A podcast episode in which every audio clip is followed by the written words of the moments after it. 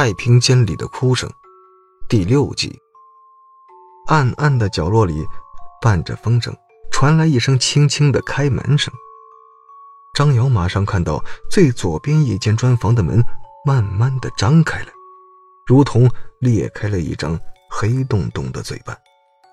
紧接着，从里面走出一个人影。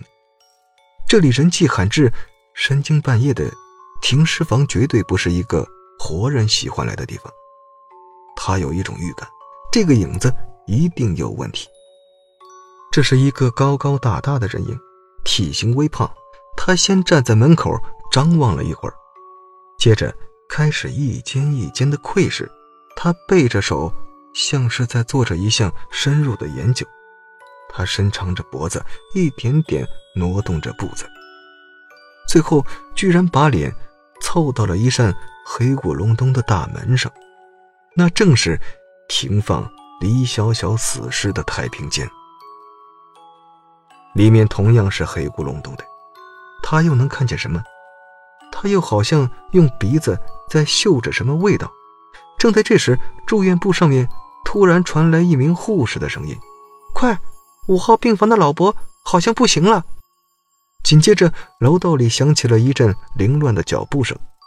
这个人影像是受到了惊扰，他悠地把脸抽回来，四下张望一阵，马上顺着砖房向左边走去。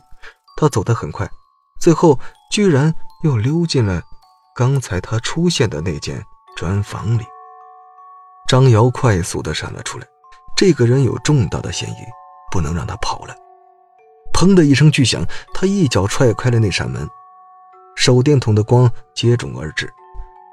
十来个平方的小屋尽收眼底，原来这是间杂物室，堆放着不多的几张破桌子，几台废弃的仪器，吊针钢架、CT 机。哎，人呢？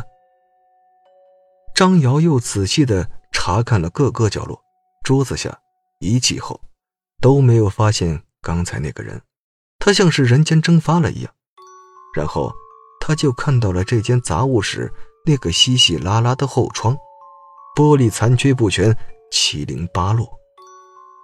这只老鼠跑了，从这里逃跑，无疑是最万无一失的。看来，他对这里的环境非常的熟悉。张瑶只好从屋里退出来，来到那个叫李天成的守尸工以前住过的房间。既然没能抓到那个家伙，那就为小小。守最后一个平安夜吧。倒在硬硬的木板床上，张瑶想了很多。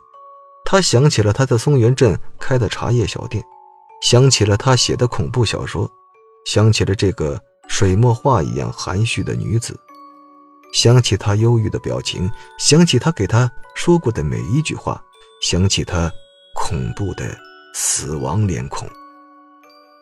今天晚上在停尸房附近出现的这个黑影，他有什么目的？他的动作似曾相识，莫非今天见到过这个人？渐渐的，他的思维越来越模糊，竟然睡着了。也不知道过了多久，突然他被一阵奇怪的声音惊醒了。嗯嗯嗯嗯嗯嗯嗯嗯。深更半夜，竟然有人在哭，声音凄凄惶惶，如怨如诉。他的汗毛一下全竖了起来，睡意突然烟消云散。他又仔细分辨，没错，不是风声，的确有人在哭，而且是一个女人的声音。好了，这个故事的第六集讲到这里就结束了。喜欢的点个订阅、收藏、加关注，感谢收听，我是主播刘凯。